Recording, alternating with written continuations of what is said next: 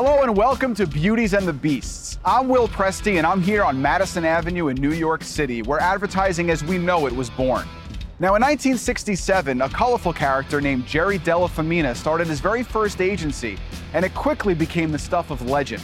Between its massive success and wild party atmosphere, complete with excessive alcohol consumption and even sex contests, it's no wonder it was the inspiration for the hit TV show Mad Men.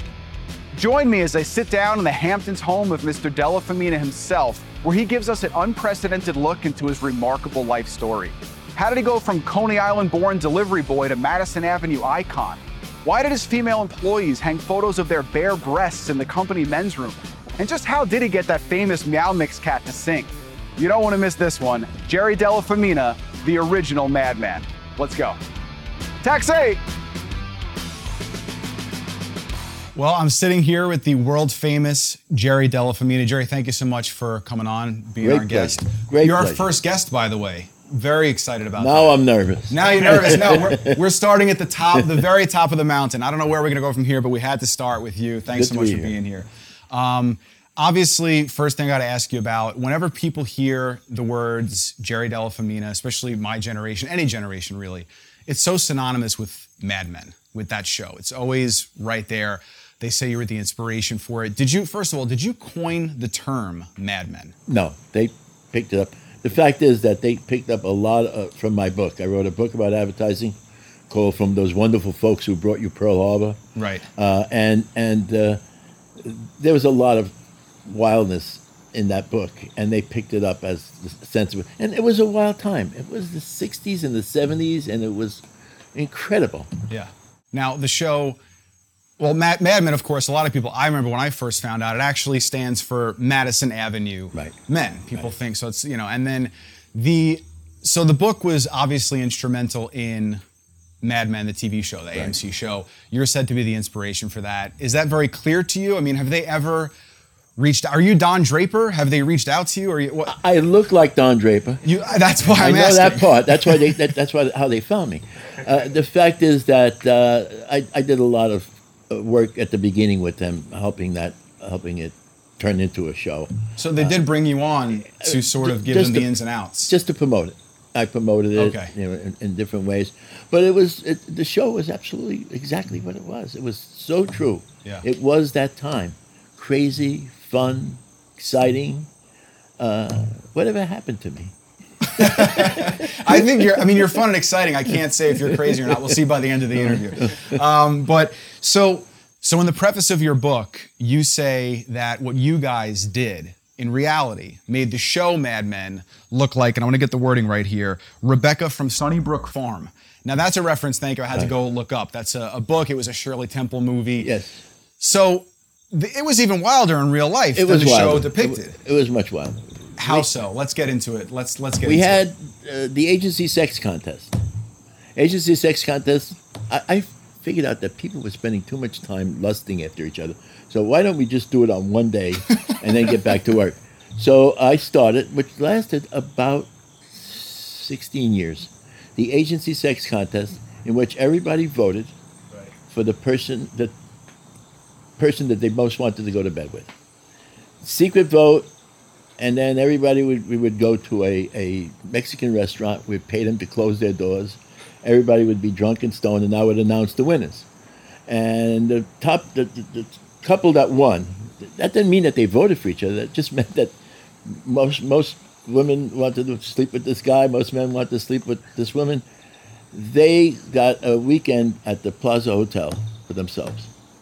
Uh, and then we had different categories. We had the gay category. right. Uh, and then there was advertising. They, they actually, since we were an advertising agency, people started to advertise to try to win it, and it was amazing. There were there were ads up, put up. Everybody, you know, one woman actually xeroxed her breasts.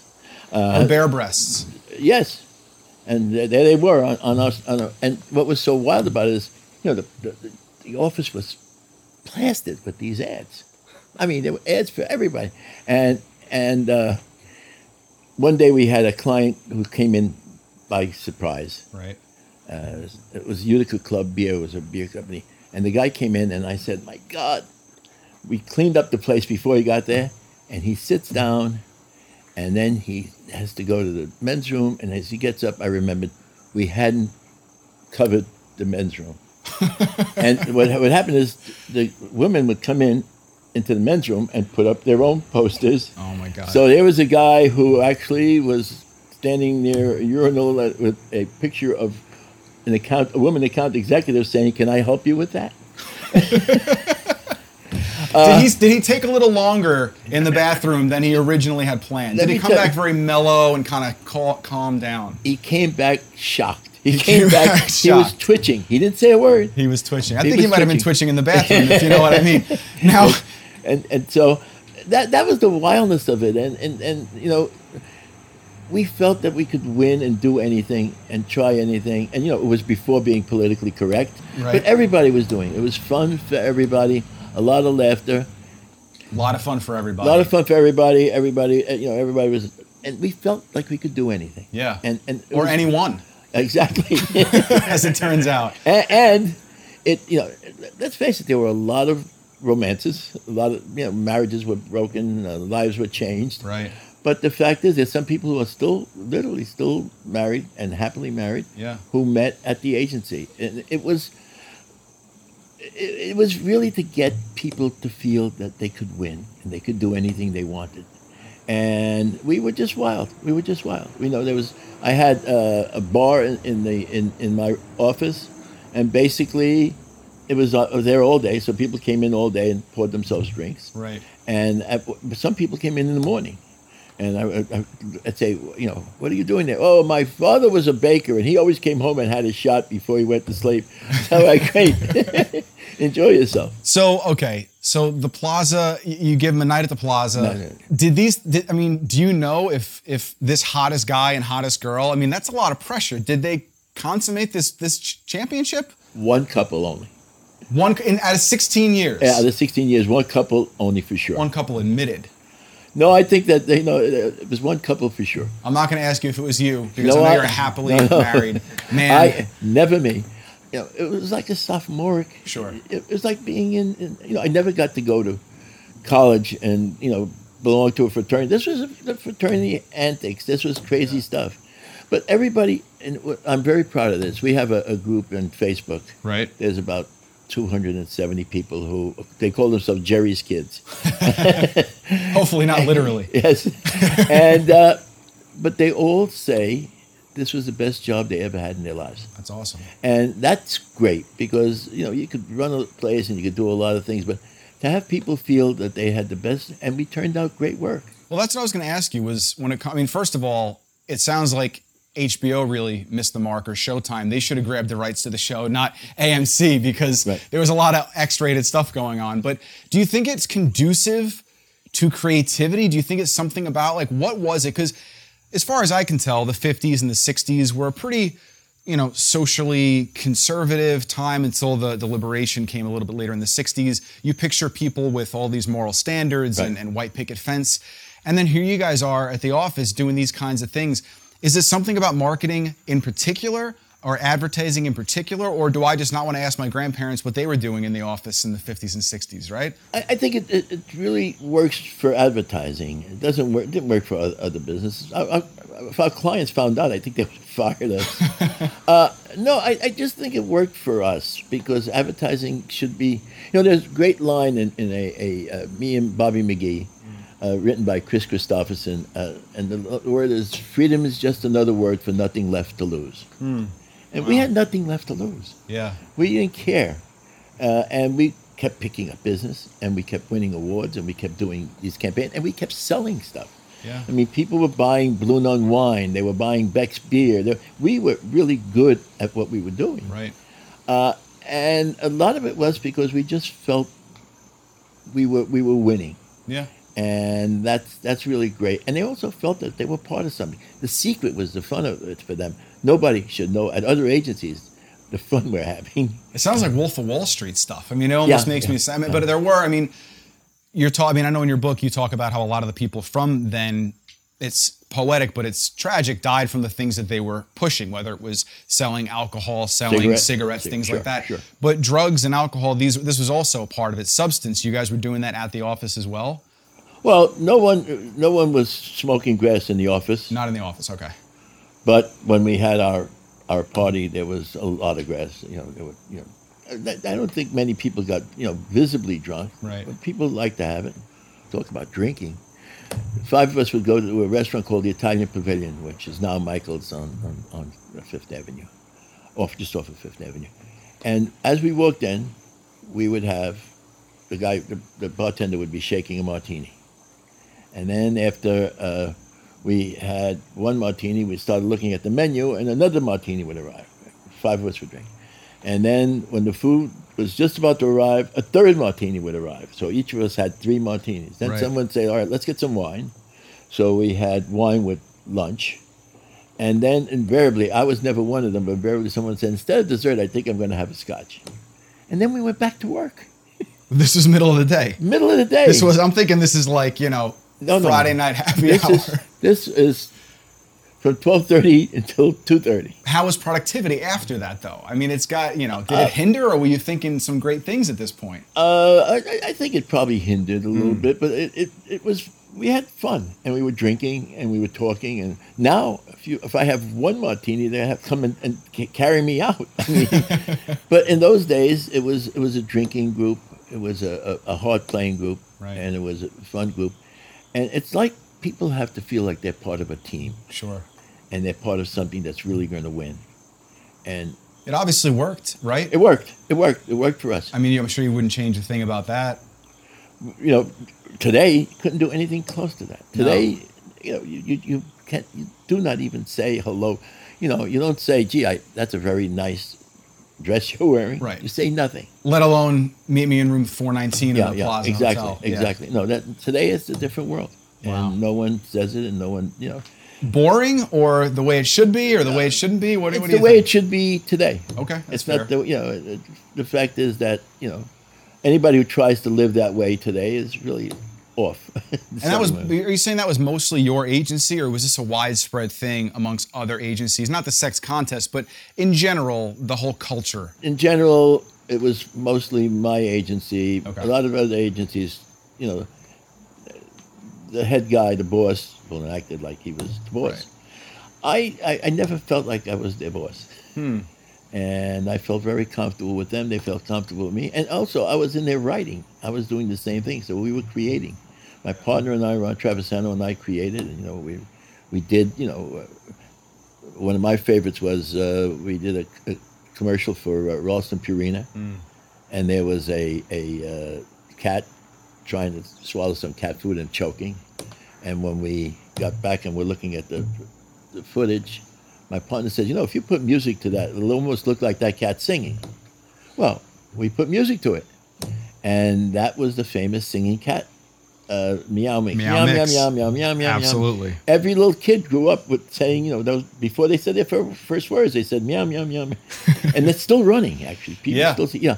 So that was part of that fun that we could look at things in a different way and see things, you know, and, and have fun with it. That became the the highest scoring commercial after our recall Right. of any commercial ever done.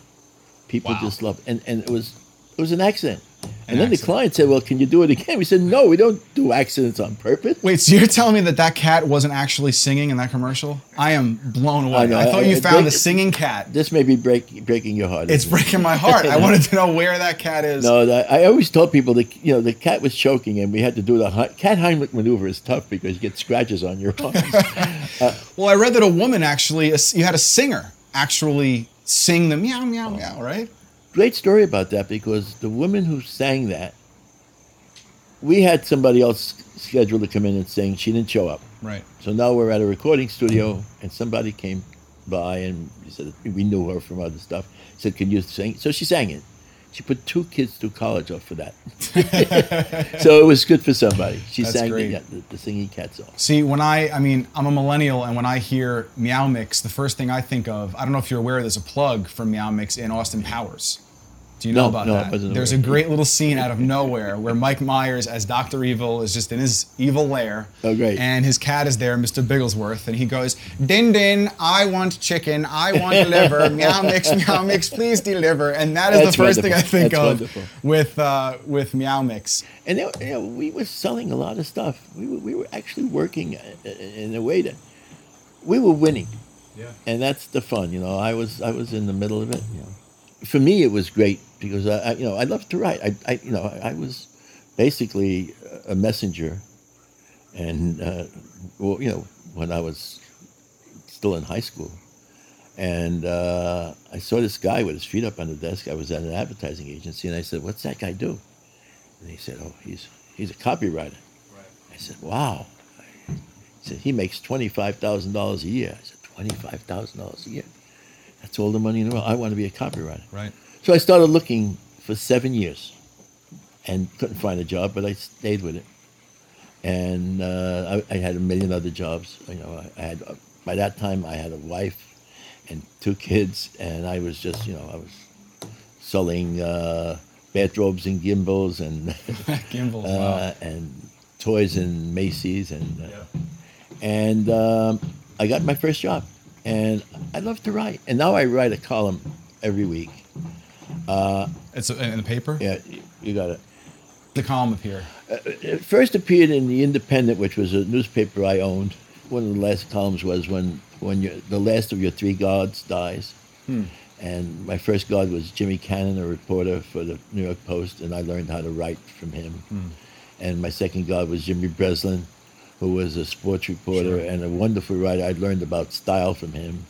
And my third god just recently died was Peter Hamill, and I learned really about life from Yeah. him. And so I could, you know, and I love it, and I write it, and it, sometimes it's funny, sometimes it's serious. Yeah.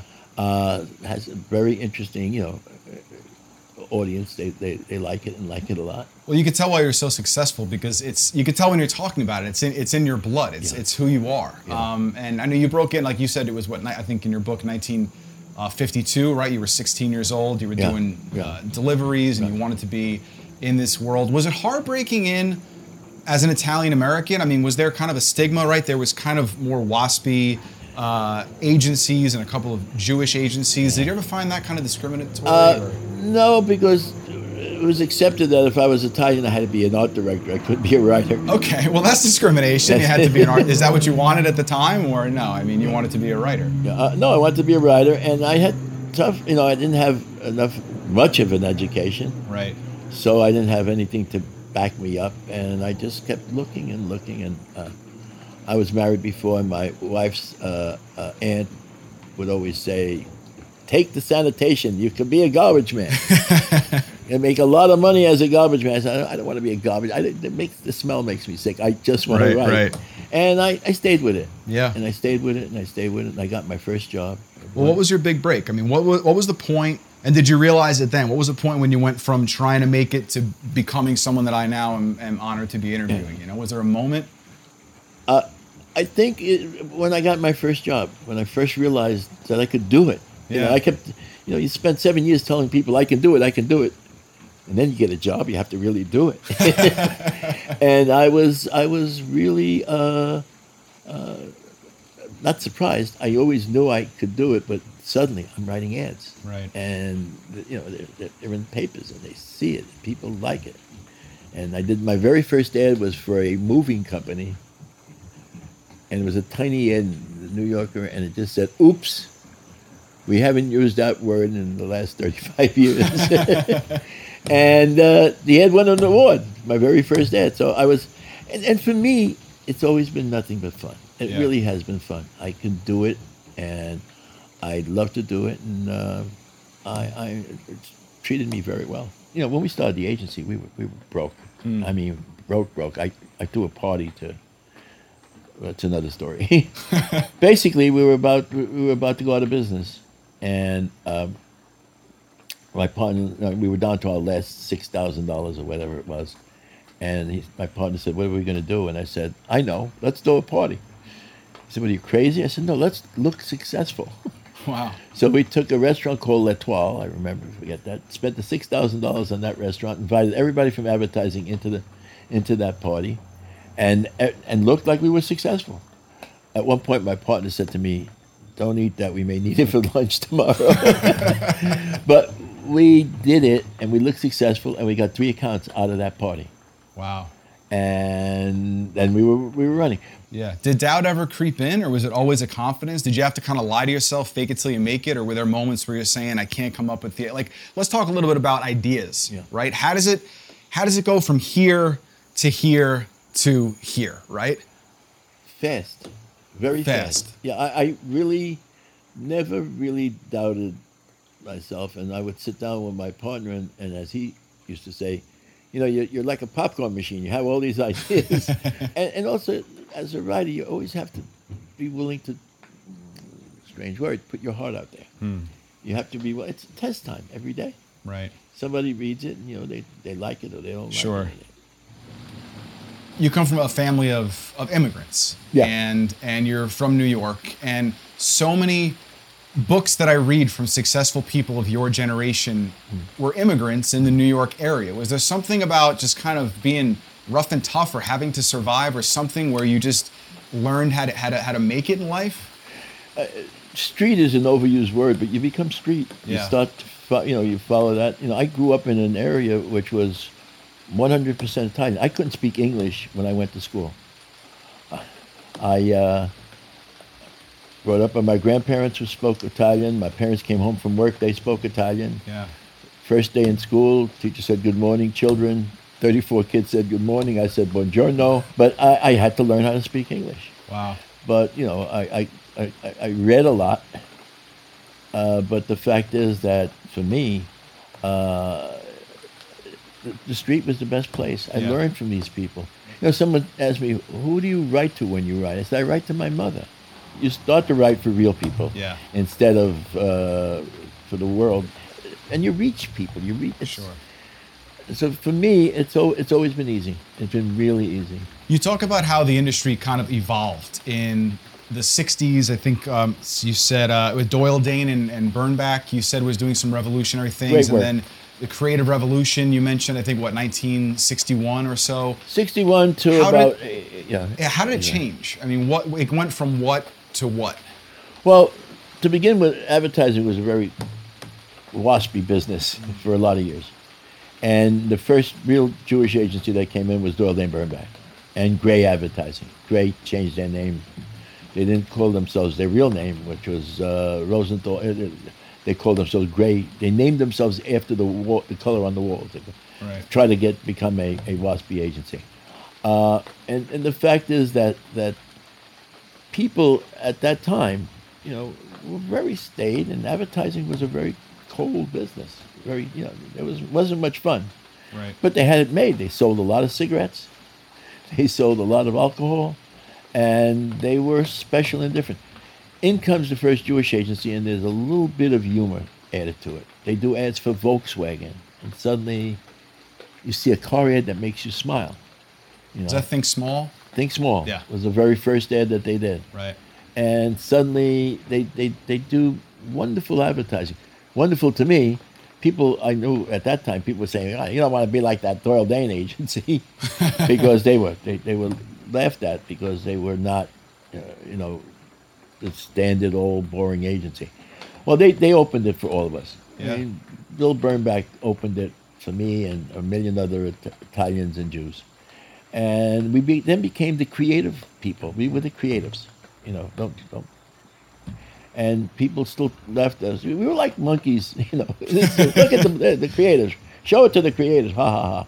Advertising, you know, right now advertising's changed so dramatically that you know there's, it's not the same. It's a different world. Well, you talk about that, how you say, I think you say in your book, a couple college kids in, in a day with some tech on their computer could do what used to take you guys weeks to do with an entire team, right? Where is the industry heading? I mean, is it becoming more, you know, more, is there more tribalism? Is it more, I mean, are there good agencies out there left that, you know, The agency, the, the agency business, advertising agency business is dying. it's dying? It's dying. Okay. Uh, but people are still advertising. Everyone still- advertises. So where are these? Who's creating Well, these campaigns? I, think the, the world is, it's all about computer, it's all about digital. And we're losing respect where, you know, we're losing respect at the client level. Hmm. There was a time when I did an ad, the first person I would take to see the ad, I would bring it to the chairman of the board. right. and he would look at it and talk about it and everything else. And then, after years of that went by, you couldn't get in to see the chairman of the board. You couldn't even get in to see the president. You got to see the marketing director, and then at the end, you, if you couldn't see the marketing director, you got to see the advertising director. Yep. And there was there's less respect for advertising now. There's much less respect, and the companies that were great advertising advertisers, Procter and Gamble, P and G, General Motors, all these, they just they just get it out there. Whatever it is, they get it out there. Uh, so uh, it, it's a dying business. So what would you tell a wide-eyed kid who comes up to you and says, "Mr. Della Femina, I want to go into advertising"? What would you tell? I mean, besides stand six feet away from me, there's a pandemic going on right now. What would you tell that enthusiastic kid? Go into finance. Oh yeah, No, seriously. that's stable. Finance. Yeah. You think? Well, it's you know, It'll be around, yeah. it, it'll be around. People are making money out of money. sure. To a kid who wants to do it, and you know, I have a young man who uh, I just put his name on the door of my agency, Paul Kruger, young, and he's doing great work, and that's how he got his name on the agency.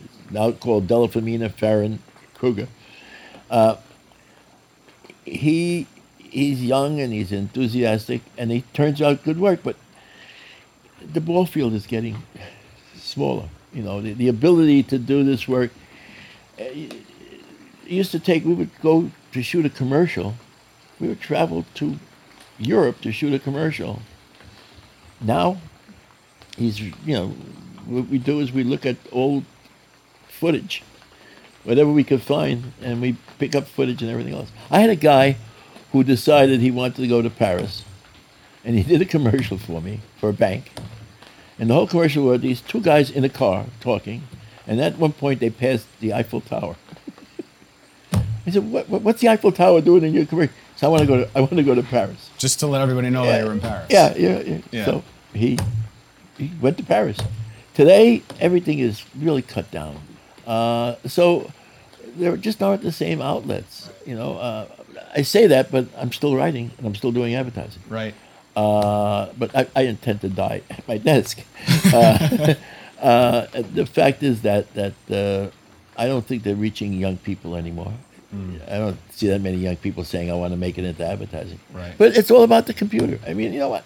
It's evolution. Yeah. We were there. We had a great day. This has been great, Jerry. I know we got to wrap it up. I know you got to get to the plaza tonight. You were voted the Right, I sexiest man once again. But uh, this has really been an honor. Unfortunately, by this group. It's really been it's really been an honor. Uh, Thank and you. Thank you I've so much for it. sitting down and continued success. Thanks, Jerry. Thank you for listening. All right. I appreciate it. That was advertising legend Jerry Della Femina. If you want to learn more about Jerry and his work, head to DellaNYC.com and visit us at BeautiesandTheBeastPodcast.com. Now be sure to join us next time for our conversation with another Madison Avenue legend, John Bond, co-founder of Kirshenbaum Bond and Partners, one of the most original and irreverent agencies in the industry, known for bringing a big dose of New York attitude. We'll see you then.